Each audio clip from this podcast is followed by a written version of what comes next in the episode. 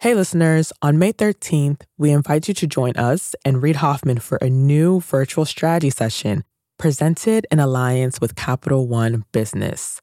You'll hear insights from fellow entrepreneurs about how to be at the forefront of leading change with AI. So, go to mastersofscale.com AI strategy right now to register for free. Again, that's mastersofscale.com AI strategy. Looking forward to seeing you there. Hey, listeners, it's Bob. Today we have a fresh installment of our Need to Know series. In these episodes, Reid Hoffman and I have unfiltered conversations about the most important business topics impacting entrepreneurs right now. We have a lot to cover today, from crypto to Twitter to Russia's invasion of Ukraine these need to know sessions help us put some context around what we're hearing in our podcast interviews and elsewhere. We'll be digging into the key trends of the day that all entrepreneurs and business leaders should be up to speed on. Let's get into it. You got to have incredible talent at every position. It's like this huge push. There are fires burning when you're going home. Can you believe it? Such an idiot. And then you go back to, this is totally going to be amazing. There are so many easy ways. I'm So to know what to do. I have no idea what to do. Sorry, we made a mistake. But you have to time it right. Oops. Working out of a three-bedroom apartment. Stuff that just seems absolutely nutballs. Ten years later, we're like, well, that's just how you do it. We haven't made just how you do it. This is Masters of Scale. We'll start the show in a moment after a word from our premier brand partner, Capital One Business.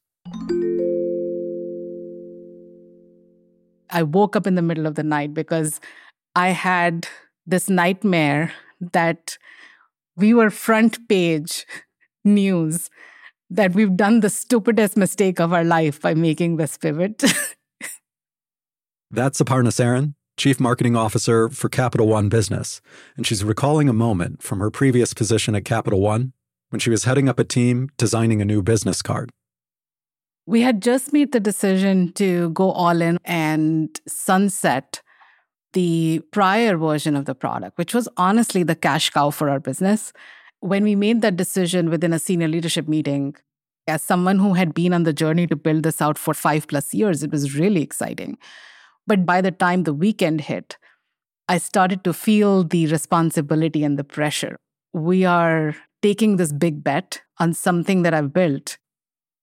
Perhaps you've been there. You've made a pivotal decision, and then panic sets in. How would Aparna calm her butterflies and steer her team through this pivot? We'll find out later in the show.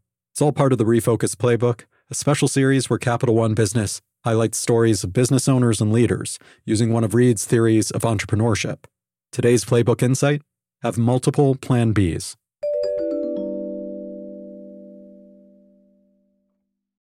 All right. Well, if we're ready to dig in, mm-hmm. we'll dig in. Because uh, we haven't had a chance to have a focus chat like this in a while. Yes. I mean, there have been so many shifts this year, as you and I were talking about Russia's invasion of Ukraine, the attempts to isolate Russia economically, boycotting oil and gas, inflation spiking, the risk of recession, and then there's still the continuing drag and risks of COVID. It's a lot. How's your mood in this environment? So it's obviously a world on fire time. It is just a difficult time. Now, personally, because why I have gone into entrepreneurship and investing in entrepreneurs is I'm, of course, always optimistic. And I'm always looking at circumstances as ways that we can build a better future and ways that we could convert challenges or problems into opportunities, into things that you can build a better future. And I'm always optimistic that we can do that. Fortunately, that helps me keep my mood buoyant, even when we have massively stormy times with gale force winds and the occasional hurricane. What do you look to to keep you optimistic with all that other noise that goes on? Well, progress for human life is always three steps forward, two steps back.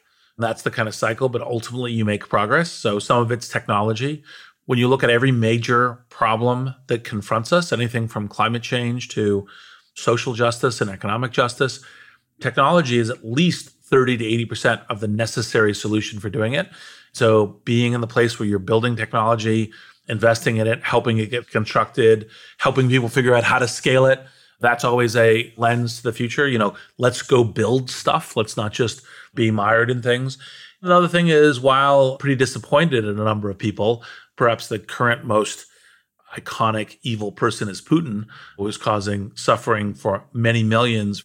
But there's also so many good people, people who choose to be poetic, love over hate, choose being of service over being destructive. It's one of the things I love about business. And everyone always forgets in the Adam Smith is not just the wealth of nations, but the theory of moral sentiments of how we are of service to each other, how we construct a world where we we work for each other. There are some things that you see businesses doing in response to Putin, pulling out of Russia, walking away from revenue, which businesses are reluctant to do. And it's one of those moments where leaders talk about their values, but when you're faced with a financial cost, it can be challenging to stick to. What are the discussions you're having with people around these topics? I think that part of the thing, which we've said in multiple contexts on Masters of Scale, is be human first. Part of what you go is say, well, I might be able to have higher revenue by staying in business with Russia, but I'm not going to do that because there has to be some understanding of the entire society context. And so saying, hey, I'm not, I don't do business with people when they're in that kind of aggressive state. I don't seek to get economic thing. I don't seek to provide service to them. This is a way of tangibly making a difference, I think is a good thing to do. And then you kind of also have to sort out these more complicated issues where sometimes staying engaged is better. So I tend to think that for example, in other governmental challenge contexts, staying engaged in order to help change them is better. And so part of the reason why Russia flips a bit on this is because, well, they're actually engaging in war and in rubbling and in massive civilian casualty. Until we sort this out, you're the enemy and we don't do business with the enemy. It's an interesting flip, right? Because the assumption for a long time was sort of the marketplace and capitalism is what we can use to sort of over time change these cultures, right? And recognize the opportunities that a more open society can offer. And yet, once a certain threshold is crossed, that theory takes too long, or as you say, is sort of morally becomes morally suspect. Yeah. And also, you know, like for example, if you go, well, this country has some human rights abuses, should you do business with it? Part of it is not just, well, I just ship them product, but it's like, okay, if I'm going to be engaged here, I need to be positive on the humanity, on the human rights things. What are the things I do? It might be ways that I participate in communities, it may be ways that I try to influence when I'm in business with those folks. And so it isn't just simply a choice of, well, I discover this door A, door B you're making the doors. It's how you're walking down the path. I spoke recently on Rapid Response with the CEO of Upwork, Hayden Brown, about just this sort of challenge. Upwork was doing business in Russia and Belarus as a global talent marketplace when Russia invaded Ukraine. And Hayden knew that pulling out would hurt revenue and that Upwork stock might take a hit, but she decided to go ahead anyway. It, it wasn't an easy call. Here's Hayden.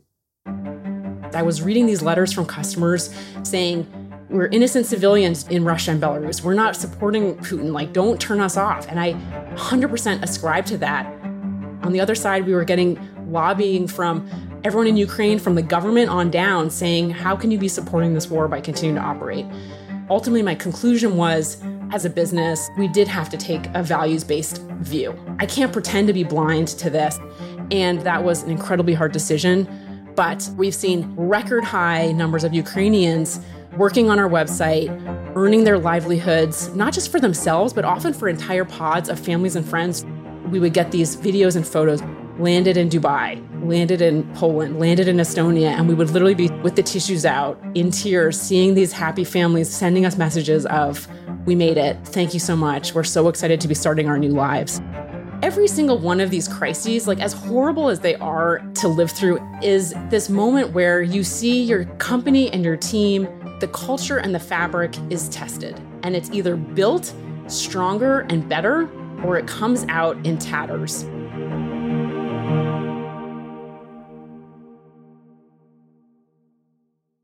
The expectation that businesses take positions on political and social issues. It's become more and more acute. The Supreme Court decision to overturn Roe v. Wade certainly amplified that pressure. How do you decide what your policy and approach should be when there are strong feelings and lots of people on both sides of an issue? I mean, you're going to alienate somebody either way. And the historical approach has been like, well, there's no margin in getting involved in that. I think there's lots of places that businesses should actually get involved, especially in the US, but generally around the world. Business leaders are important leaders in societies.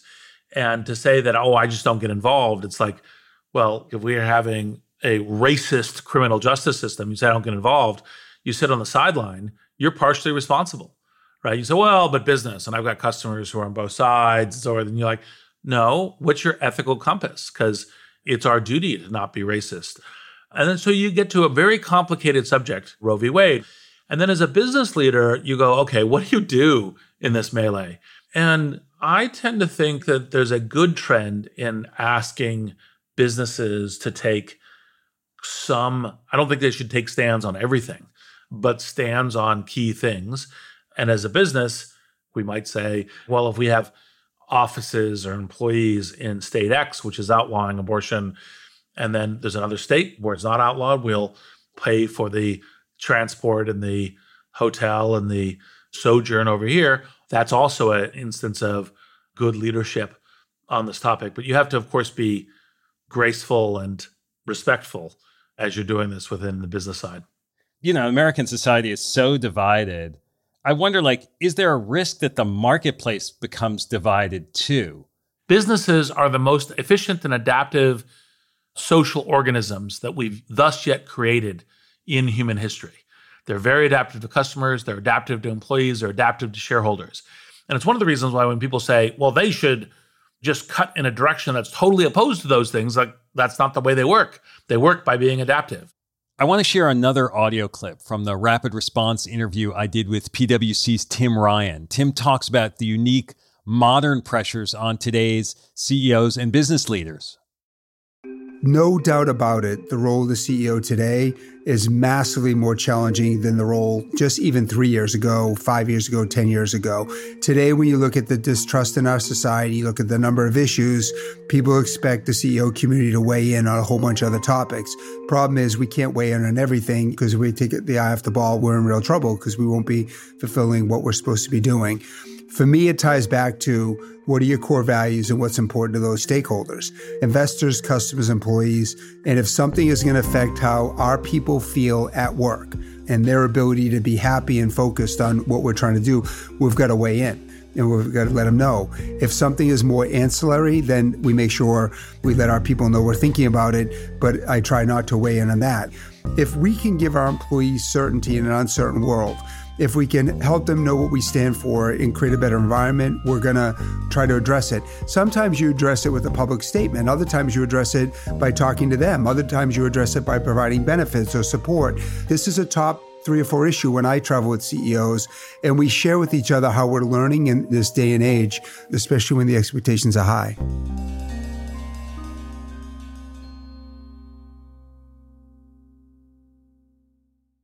I want to ask you about some specific companies and industry situations. And I have to start with Elon Musk and Twitter.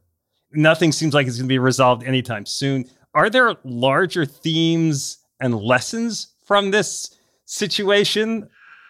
Elon's a friend, but I haven't had an insider's conversation with him about this. You know, Twitter is one of those very important things. You know, public square does need innovation and, and evolution. And I think this whole drama around the acquisition ultimately just creates a reduction of value. We've got this strangest circumstance ever, which is a company suing an individual to follow the merger agreement, where the individual Elon says, well, the merger agreement has the material adverse conditions, and the company claiming it doesn't. Literally, if you'd written a Hollywood script, people would have thought, oh, that's too strange. We're never going to make it. But overall, the tragedy is Twitter is a very important function in the world and in society. And I think this is not the right way to realize the right innovation and change for it. And so I hope whatever happens, it's resolved reasonably quickly so that Twitter can get back to building for how does it participate in our society, both now and hopefully in better and better ways as they evolve. So, another media company I want to ask you about Netflix, streaming platforms, totally on a tear during the pandemic demand surge, and then things seem to stall. For a business like Netflix, is this an expected stage of scale hurdle? Like this is going to periodically happen when you grow, you reset and there are plateaus? I think you expect this kind of thing. I mean, you get large, you get to a certain size. The market wants to say, well, you just keep compounding to whatever point where you have more accounts than the entire human race. It doesn't work that way. And so part of how you broaden a business is not just fresh new subscribers or maintained robust non churn rates, but also how you build the business in terms of other things that you can deepen your relationship with your existing customers or establish new customers with new products. And I think that's one of the things you're going to begin to see from Netflix. You know, I find that to be the normal projection of things. You know, one of the reasons I personally invest intensely in the private financing, Series A, Series Bs, and I don't tend to do as much public is because I always think in three years is the minimum increment, more like five and 10. And than that, I think Netflix still has a very compelling set of offerings and products. And so I'm bullish on the company. Well, there's certainly an institution and a leadership team that has demonstrated an ability to adapt in a lot of different circumstances over a lot of different years. Yes. So I want to ask you about the crypto world. We've seen heavy price corrections, some people calling it a crypto winter. You talked to me a while ago about the debate among Silicon Valley investors between AI and crypto, like what's going to be the defining tech of the next era. And in recent weeks, it seems like the markets like answered that question. It's not crypto. That for all the promise of Web3, like it's too early. Where do you sit on this? Did hyperbole get ahead of practical application, or are we like overcorrecting on the fear side? You know, it's funny because I listen to both sides. I got one side like, well, it's all equities that have no value and backing that people are buying. And then the other side, which is this is the fundamental new platform that has been missing for how you evolve the internet, that it will touch a number of really key things. I go, well, actually, in fact, weirdly enough, since they seem in opposition, both are right. The crypto bulls are right because this is a fundamental new technology application. I do think it'll affect things like identity and payments and financial systems and art and creativity and everything else on the internet. And I think you already see some of it, even though the use cases are tiny and have yet to really grow. And then on the other hand, I'd say, but is the bulk of the speculation around these crypto tokens, do a bunch of them look like pump and dump sorts of schemes? Yep, a bunch of them do look that way. There's important values for the future of our financial society on both sides. And the real thing is reflecting what's really good about how we shape our society. And it's both, not one or the other. So therefore, that nuanced set of how you shape it is really important. So I'm still very bullish on crypto overall in the long term. I think that correcting kind of what the immediate value of these things is, I think is a good correction. And when there's a correction like this, government often jumps in and there is more regulation. Does that slow things down does that create a platform that allows things to speed up? You know, it kind of does both at the same time, right? Yeah, it really depends on how smart the regulation is. Smart regulation, which generally tends to be minimal, tends to be outcome oriented versus process oriented. You know, these are the things that you have to avoid as outcomes or ensure as outcomes as way of doing that versus you must do it this way or not do it this way tend to create and stabilize better transactional liquidity better trust, better speed of action, therefore innovation. The big problem is regulatory agencies trend towards thou shalt not, thou shalt not, thou shalt not, thou shalt not, check with me for years, which is enormously innovation quelling. And what you want to do is say, look, how do we keep the major risks out? How do we protect consumers or other folks who may need protection? And then within that, how do you literally have as much innovation and room for innovation as possible? And you need the upsides desperately. You need the upsides in dealing with the pandemic. You need the upsides in creating economic prosperity. You need the upsides in changing the cost curve and things like medicine. You need all those upsides. So, how do you do that? Well, the answer is you have to have the range for innovation, which means taking risk. You have to have a minimalist and smart regulatory scheme if you have one. We'll be back in a moment after a word from our premier brand partner, Capital One Business.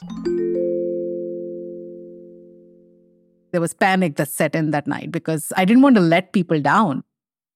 We're back with Aparna Saran of Capital One Business.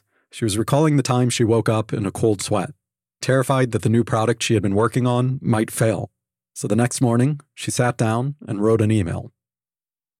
It was Sunday morning, and I said, you know what? I'm going to just like share this with my peers. It was very emotional. It was like sort of a cry for help.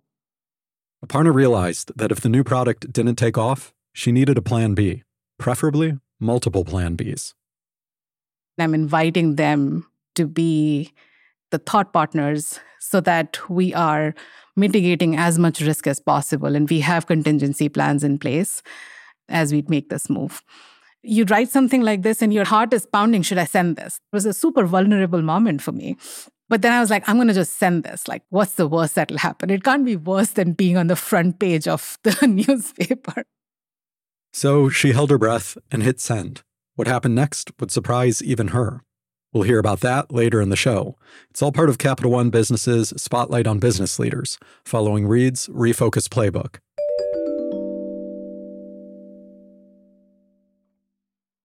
Before the break, Reed shared with me his perspective on Twitter, Netflix, the state of crypto, and doing business in Russia.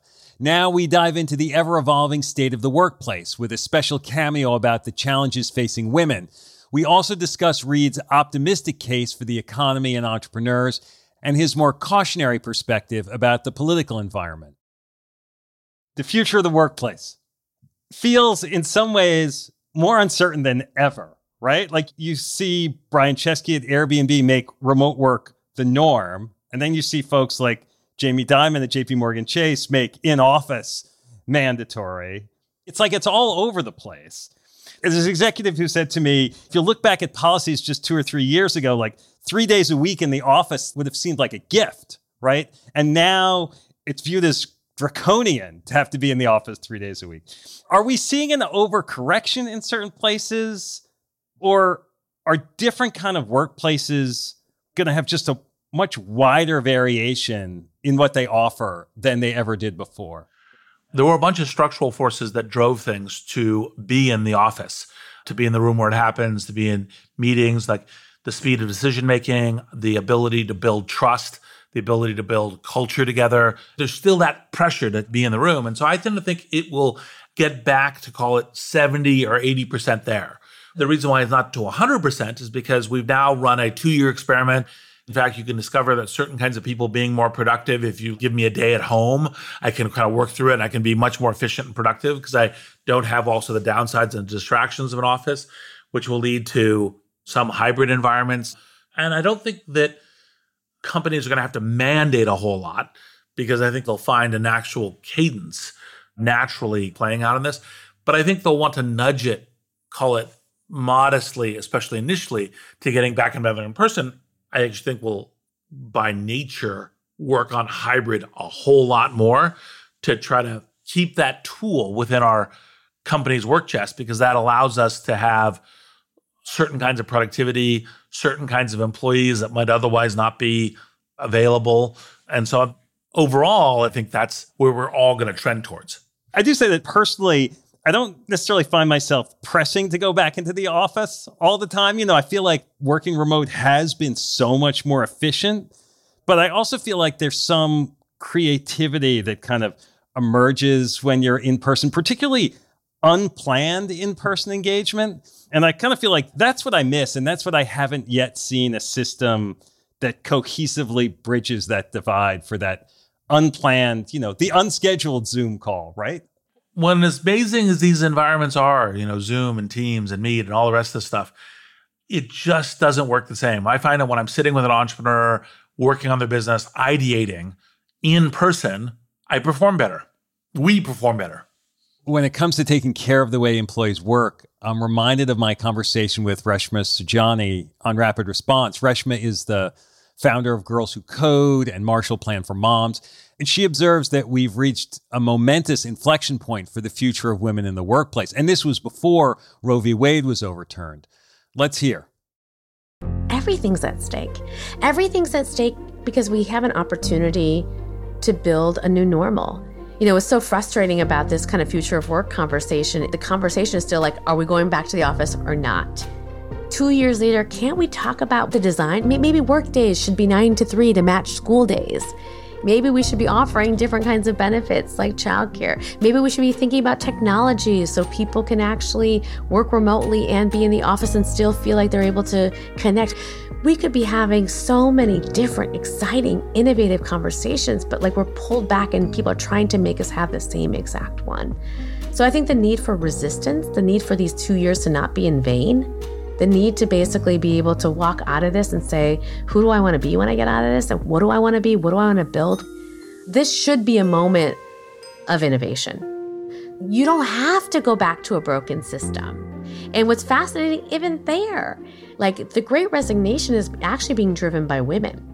Women are quitting. And what's fascinating is they're quitting and they're going to a new place and then they're quitting again because they still have the same imbalance. So maybe what we need to be doing this moment is we need to be figuring out how we can empower you to ask for what you need. I want to come back to the overall environment for businesses, for founders, recession, inflation, funding for new businesses, and all business is becoming more difficult. Now, maybe that's to be expected. Is it healthy in some ways? It's definitely healthier in a couple ways capital isn't free, being choiceful, being scrappy as a business, really figuring out which initiatives you need, being disciplined about how you're building the company and who persists as employees is, I think, really important. And all of that, the capital restrictions tend to, to lead to. Now, again, everyone tends to get a bit into the sky is falling. And you're like, well, no, actually, in fact, it's just valuations kind of reset to pre pandemic position. And we're sorting out what the new world and market looks like. And I think people need to be not quite as panicked as they seem to be doing, because I think business will get back to growing and all the rest. Now, one of the things that I frequently say is how do you convert negatives or challenges into positives? In this capital market, the fact that I, business X, have a going concern and can make it work, then that helps me against my competition. And I should lean into that. So you take these kind of negative circumstances whether it's competitive with another company, talent, other kinds of things, and you try to convert that to an advantage for how you're playing and the nature of your game. It's kind of amazing that the economy feels more perilous now in some ways than during the heat of the pandemic, right? Like, are we just forgetting how bad it really was at that time? Or did we use tools that now we don't have available because we sort of used them? Well, among the things that we did during the pandemic is we did a level of stimulus like 2008, we thought the financial system was going to collapse. For the pandemic, we put in stimulus that was every month we were doing like a 2008 stimulus package. So that's a huge amount of just injection of money. And that's part of the reason why it's not surprising that we have difficult pains now, because during that stimulus package, we ended up with a ton of money, distortion of labor markets. You say, okay, all of this stuff needs to be worked through and improved but it's a natural thing. And ultimately, I think we'll play for the best. Markets and economies are emotional as well as practical, right? Hope and belief in this better future can become self fulfilling and vice versa. Do you have a sense about what direction our momentum is leaning right now? Are there things that you look at engaging when hope and belief is ascendant versus, you know, anxiety and fear? Well, this is one of the reasons I love entrepreneurship and tend to do Series A and Series Bs because they tend to be always there, always persistent with it. I think the market really much more affects growth financing, Series Ds, Series Es. Strong entrepreneurs realize that and are trying to approach that with some care and some velocity. So make sure they raise their Series A and Series B and then generate the velocity that's part of the reason why we need entrepreneurship more and more. It's part of the reason why my very first book, which we reissued the 10th anniversary edition this year, The Startup of You, is how to have every individual, not necessarily starting a company, but acting with the intelligence and the fortitude and the insights that entrepreneurs do. How much does doubt about democracy impact the economy, right? What sort of a drag does that create? This kind of thing is detrimental to business. One of the reasons I think business leaders need to step up and say, what really matters is rule of law. What really matters is a democracy and voting where everyone is enfranchised. What really matters is a peaceful transition of power where people concede and move on because it's part of the belief and the health in society over everything else. And I think that's something that's very important to the business environment. Business leaders articulating very strong leadership on this is not being partisan, it's being American in terms of no, no, we need to have rule of law, democracy, peaceful transition of power. And any challenge to that is actually, in fact, anti American. And, you know, it'll affect relative to stability of investment, relative to stability of customers, relative to dependencies on supply chain and possibly a uh, working talent, whether it's immigration or otherwise. So I think these are fundamental health of business in our society topics businesses often say like oh in times of high uncertainty like it's hard to do x or y. I kind of think there's always high uncertainty right? Like we're never sure about what's coming next. In hindsight it seems clear but we're always in moments of uncertainty. Yeah and that's part of the reason why businesses tend to be good and adaptive and i'm optimistic because we continue to play forward whatever the volatility is you know, there are so many things to worry about today. We've talked about Russia and US politics and inflation and so on. But you've also pointed out the opportunities, even for a business like Netflix that's hit some headwinds. In this complicated environment, can you sum things up? Like, do you have any final thoughts or encouragement for our listeners? Well, I think we have obviously a whole range of different kinds of listeners. And what I would say is, that it's important to always be playing to how do we build the future and playing to the upside and playing to optimism. Because if you're not that way, you almost guarantee pessimism, you guarantee down. And so you you always should be, and I think this is very natural for our listeners, because those are the people who naturally find us. But is how do you say, okay, I recognize that times are difficult. How do I play for a better future? And I think that's the important North Star to keep guiding your own journey, your own boat with. Well, Reid, you always keep my spirit up after we talk and point me in a good direction. So thanks. And thanks again for doing this. Thanks, Bob. And now, a final word from our brand partner, Capital One Business. Throughout the day, text messages and emails kept pouring in. Whatever you need, just let us know. We're back one more time with Aparna Saran of Capital One Business. She was telling us about a Sunday morning email she fired off in a moment of panic. Minutes later, her inbox was overflowing, and the support she found wasn't just emotional, it was practical. We talked about detailed contingency plans and we created our go to market strategy. Before we are in full rollout mode, we had stage gates so that we could test and quickly learn and iterate. And within a matter of like six months, as we were rolling things out channel by channel, those stage gates would allow us to pivot if we saw something that we didn't like. That day, Aparna learned a lesson that stayed with her. Having multiple plan Bs doesn't just expand your options, it gives you new opportunities. The best way to pivot is actually open doors for thoughtful conversations because humility in knowing that you actually don't know everything, as well as the empathy in knowing that disruption is always drastic and abrupt, helps you go through that pivot with other people in a very different way.